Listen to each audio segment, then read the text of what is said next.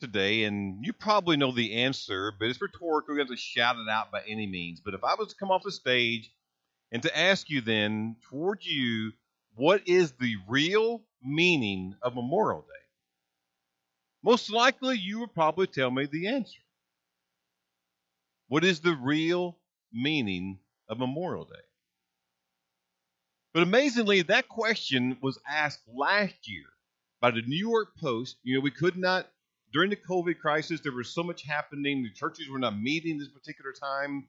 Things were much different last year, year ago. But there still was Memorial Day, so the New York Post took it upon themselves to conduct a national poll. A national poll meaning they asked some Americans, what is the real meaning of Memorial Day? And surprisingly, here is the results they found with their poll. 43% only, 43% were aware that Memorial Day is a holiday honoring those who died in service while in the U.S. Armed Forces. Only 43% of Americans realize what Memorial Day is really about. Now, if you turn that around, that means 57% had no idea. Only 43% did. That's staggering to realize that most half the country, over half the country, did not know the real meaning of Memorial Day. But that's not the only results they obtained from the poll. They also found that 28% mistakenly believed Memorial Day was a holiday honoring all military veterans who had served in the U.S. Armed Forces, which does occur, but that is Veterans Day. Last night, I said Kayla and I went to a race up in Putnamville. They're recognizing the fact that it is Memorial Day, but they mistakenly asked all the veterans to stand in recognizing the veterans. Now, I'm all about always recognizing veterans, but this is Memorial Day weekend, recognizing those who fought bravely and could not return home in Memorial Day weekend. Yes, we should recognize veterans, but a lot of people associate that with Memorial Day. In fact, 36% admitted to being unsure of the difference between Memorial Day and Veterans Day. And then finally, they said that 46% of the people during this poll had no idea that Memorial Day is celebrated on the last Monday in May. Most believe it occurred on today, the last Sunday in May, as a national holiday set aside as the last Monday in May to remember our fallen heroes, those who died for our very freedom. So today then is the last Sunday of the month of May. It is not Memorial Day, but nonetheless, it is Memorial Day weekend. So we do take the liberty here this morning to talk about the real meaning of Memorial Day as it pertains to those brave men and women who fought bravely to ensure our freedom. We talk about not only that, but link that then to how it should also bring great significance to our lives as believers and Christians. Ultimately, we find that we have freedoms that we sometimes take for granted. There is a sacrifice that was paid for our freedom. Our freedom is not free. Which then brings to mind the fact that someone had to pay the price for the freedoms and the life that we so much enjoy. And I was thinking about this week, there's one verse that came to mind and just leaped off the, the scriptures of the page in the Gospel of John that brought that to real life. It is John chapter 15, verse 13, which says, Greater love have no man than this, that someone laid down his life for his friends. Greater love hath no one than this, that someone laid down his life for his friends. Let's pray. Father, Lord, we're so thankful for this message today that we're about to hear. We're so thankful, Lord, for those men, men and women who fought for our freedom. Lord, today as reflect upon the sacrifice that they made, we pray, Lord, you be with those families that they have this time of memorial, this time of reflection dedicated for tomorrow. In fact, at 3 o'clock tomorrow, set aside to reflect upon those men and women who sacrificed their life for our freedom. We pray, Lord, you give strength to those families. commemorating this day. We also pray today as believers and Christians, you'll speak directly to us as we now link that to how we have a hero in our life who died for us, for all this world, Lord, who sacrificed his very life for all of us so that we may not die, have, die but have eternal life. So, Lord, we reflect upon that today and link this all together in a message you have for us today. We thank you for what shall happen here today. In Jesus' name we pray. Amen.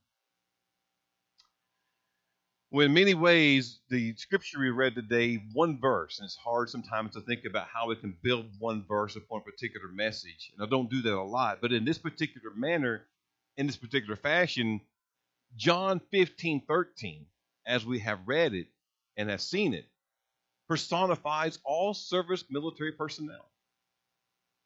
And that they literally laid down their life for the love of mankind, for people they may not even know, for the love of country, for the love of freedom. It's incredible to think that they would make that ultimate sacrifice for all of us to protect our freedoms that we enjoy every day. Now, on that same note, in that same regard, without diminishing the bravery of those military servicemen and women who have sacrificed their lives for our freedom, I also can't help but to recognize and realize that we have another fallen hero. Yes, we do. Another fallen hero that absolutely, positively, certainly personifies John 15 13 and is the one who spoke those very words that the Apostle John captured for us forever. It is none other than the Lord and Savior Jesus Christ who spoke those very words. I mean, he himself truly personifies how we have this friend in Jesus who would lay down his ultimate life for all of us.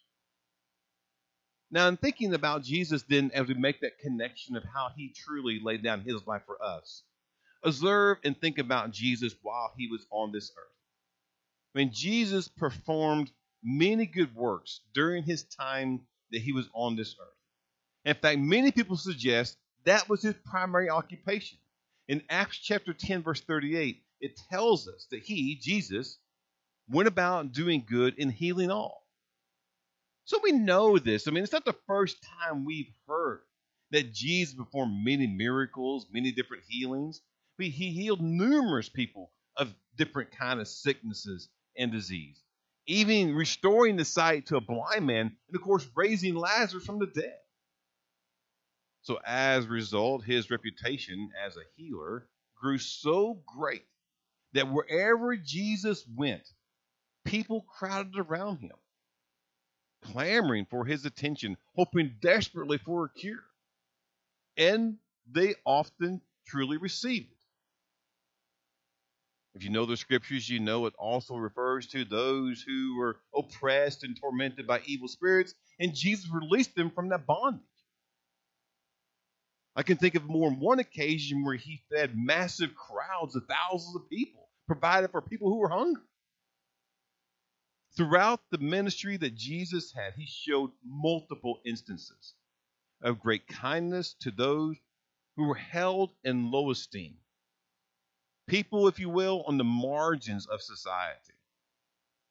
Children, women, tax collectors, you know, those evil people, lepers, Samaritans, despised race from the Jewish people, prostitutes, poor, and people who were just powerless. He helped each and every one of them. But according to the scriptures, according to the Bible, it was not any of these particular things that we can recall that Jesus did in his healings, in his miracles, anything that he did in his life that mostly revealed his love. But rather, the thing that people find revealed the love that Jesus had for all of us was his death. Is what he did in his death that truly reveals the love he had for all of us. So the question really becomes then why would the death of Christ demonstrate love more than any of the good things that we know that he did? And this morning we're going to entertain at least three possibilities of why his death illustrated more love than any of those things that he did of the good works while he was here. And the first that illustrates his death gave us more illustration of his love is the fact that that is the greatest gift possible. It's the greatest gift possible to mankind. You know, when we pray, as we did earlier, we always seem to pray, and I always kind of end it with the fact that we have the very best, the very best blessing in life was the fact that Christ died for us. That's the ultimate gift possible for mankind. And when you give your life for someone, it is indeed then the greatest gift possible because you are giving all that you have. There is nothing left. It's all you can give. Christ died for each and every one of us, for all of mankind.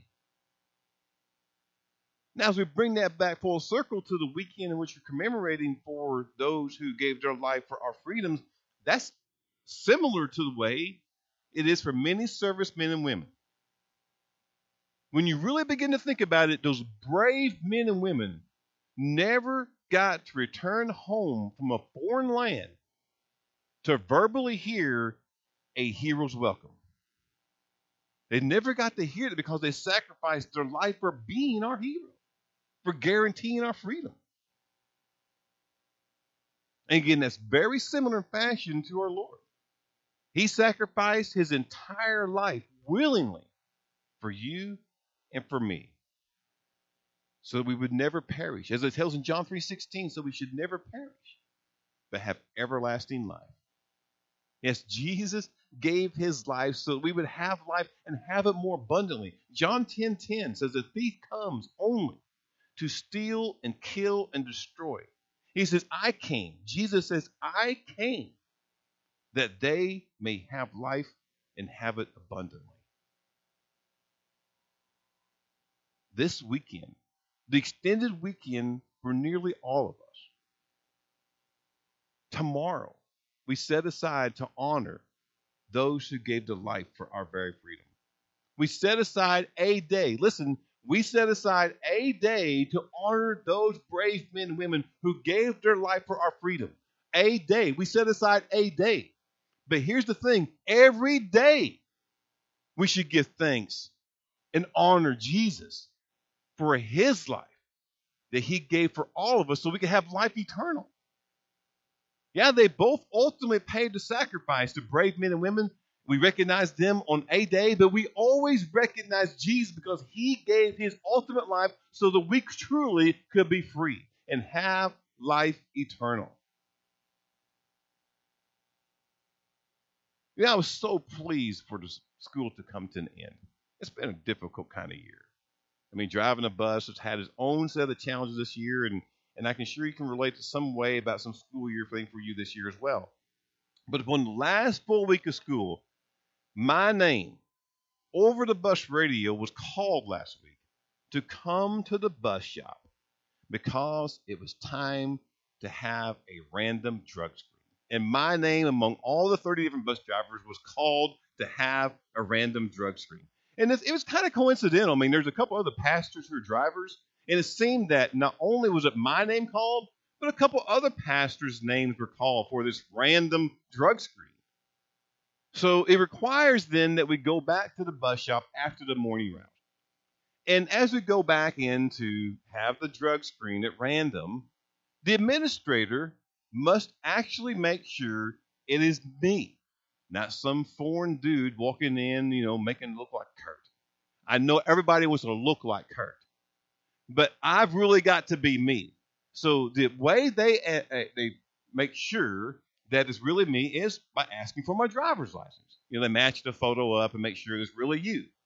Well, the lady administrator that is conducting the test at random drug screen takes the driver's license and she makes a note. She actually speaks about the fact that I'm an organ donor. On my license, it reveals that I'm an organ donor. And being an organ donor, as you are fully aware, means that upon your death, upon your death, a part of your body is given to another person so that they can live. Upon your death, another person can get a bodily organ that is functioning so that they can continue to live. But when you think about organ donors, that's not always the case where someone must die because we know of times and instances where someone could give a kidney. And all the times we find that is the case where you may give a kidney, for example, to someone you know, to someone you love. Most of the time, it'd be a great close friend or a family member. That's not out of the realm of being unusual. However, last week I read of someone donating a kidney to a complete stranger, which is extraordinary. It's someone they did not know.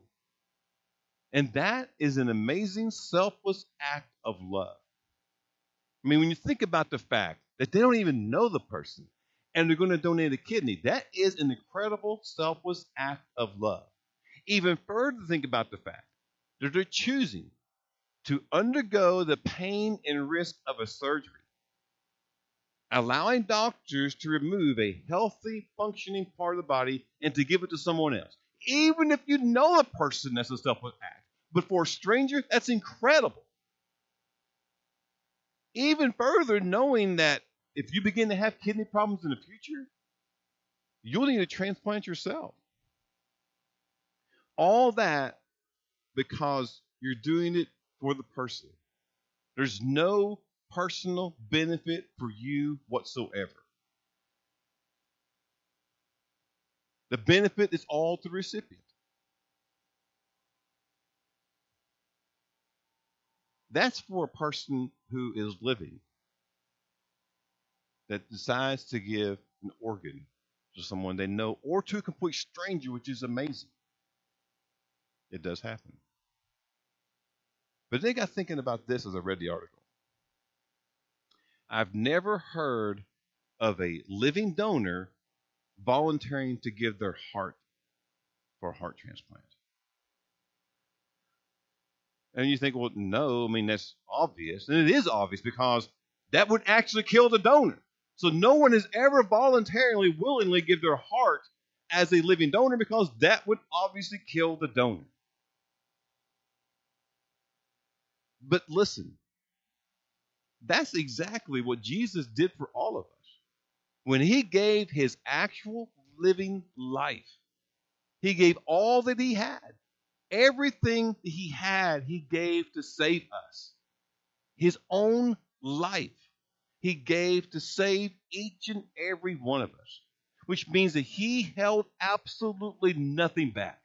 He held nothing back for every one of us, for all mankind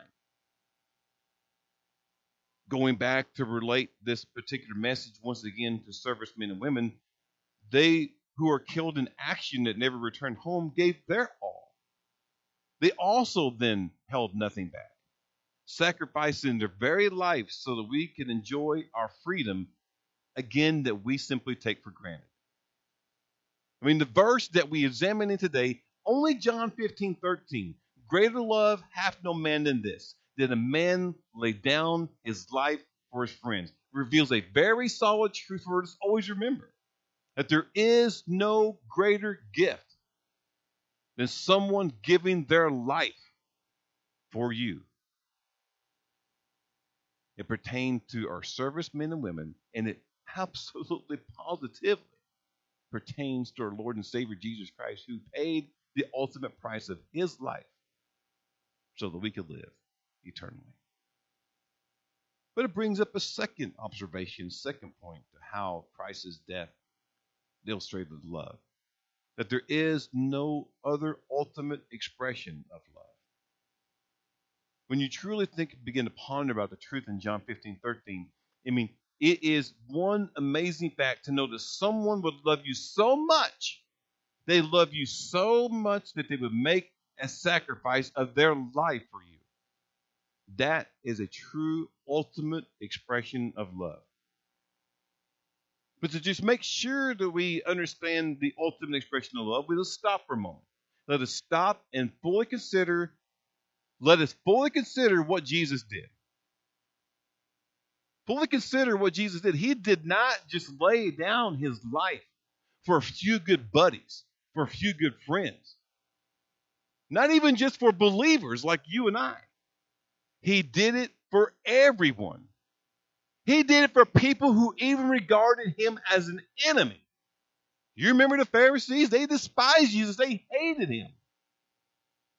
It wasn't just the close disciples, the 12, the family members. He gave his life for all those who even hated him.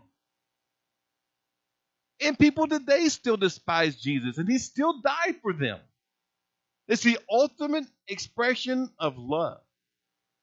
Paul wrote in Romans chapter 5, verses 6 through 8 For while we were still weak, at the right time Christ died for the ungodly. For one who will scarcely die for a righteous person, though perhaps for a good person one would dare even to die. But God shows his love for us in that while we were still sinners, ungodly people, Christ died for us those verses that Paul writes in Romans chapter 5 reminds us that Christ didn't give his life for us after we had repented and after we had asked him forgiveness. He, he didn't wait for us to start to seek him.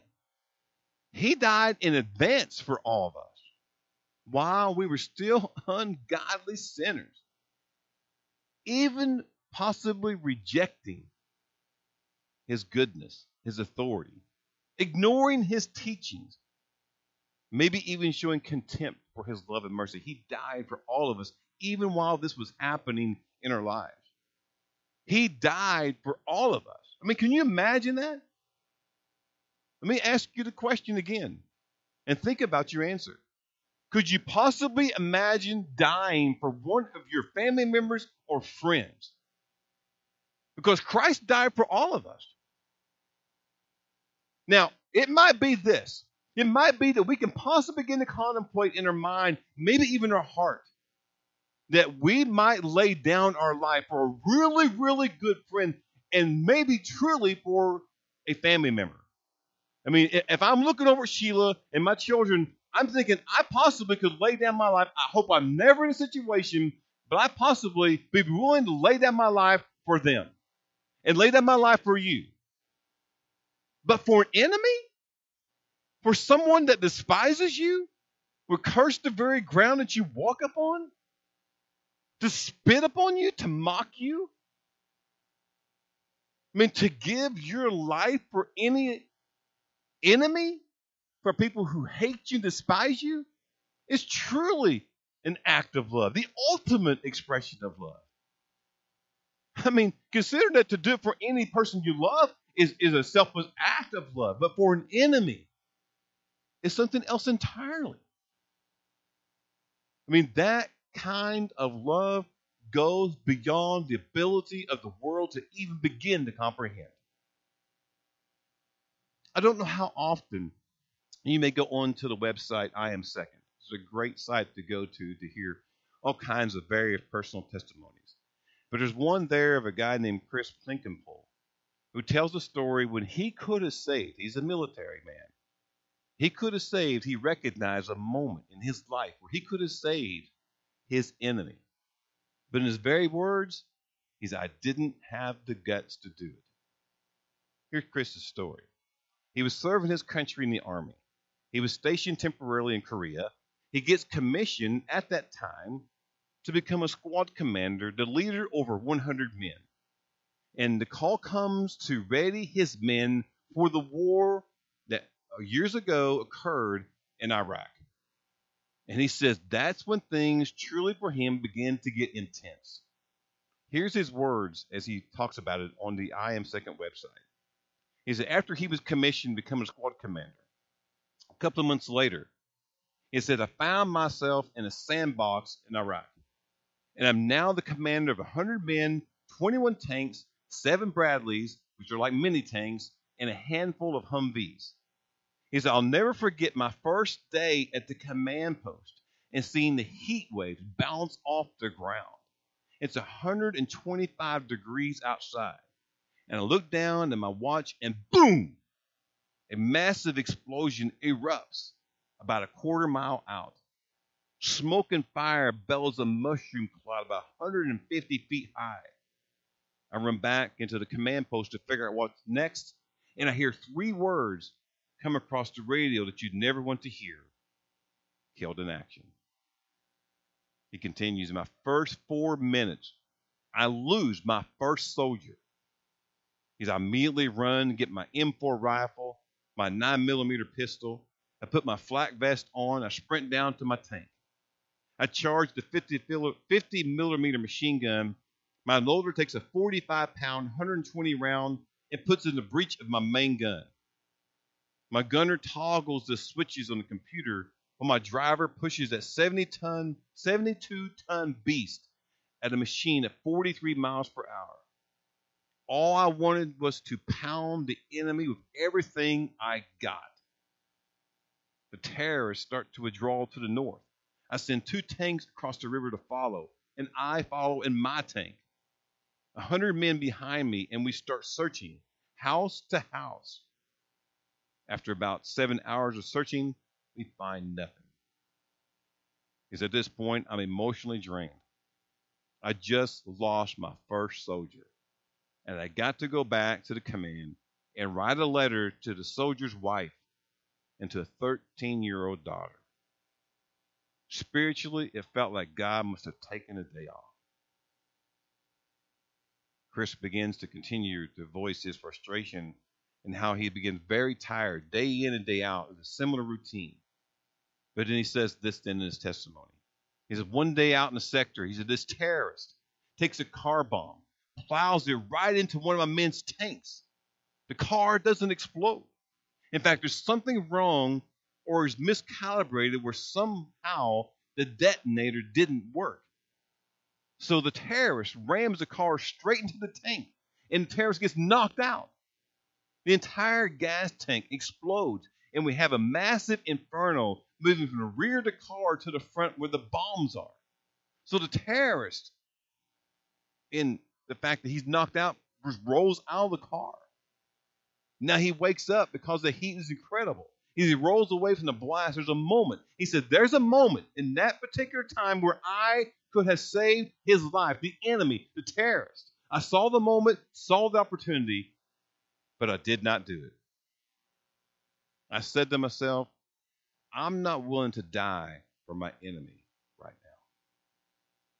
So I just watch him. The explosion erupted, as did the terrorist. Chris reflects further and says this I'm not the man Christ was. Christ died for his enemy. He did what I could never do.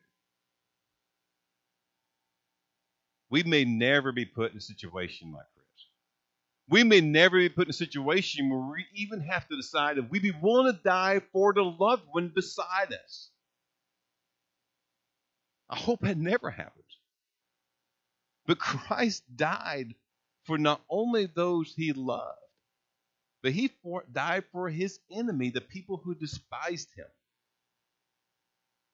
That is the ultimate expression of love. So, in the death of Christ, yes, the greatest gift possible, is the ultimate expression of love. And thirdly, notice how it was completely voluntary. No one compelled Jesus. He did this on his own free will. In John chapter 10, verse 17, 18, it says, The reason, Jesus speaks, the reason my Father loves me is that I lay down my life only to take it up again. No one takes it from me, but I lay it down on my own accord. I have the authority to lay it down and the authority to take it up again. This command I received from my Father. Which again tells us that Jesus died voluntarily for each and every one of us. He died voluntarily, willingly. Now, perhaps somehow, some way, we've been clouded. Maybe we've had some sort of vision problem. Maybe we've been under the impression that Jesus was arrested and taken before Pilate against his will. That he was tortured, that he was whipped, that he was beaten, that he was nailed to the cross because he just couldn't escape. Nothing could be further from the truth. Jesus was in complete control at every point.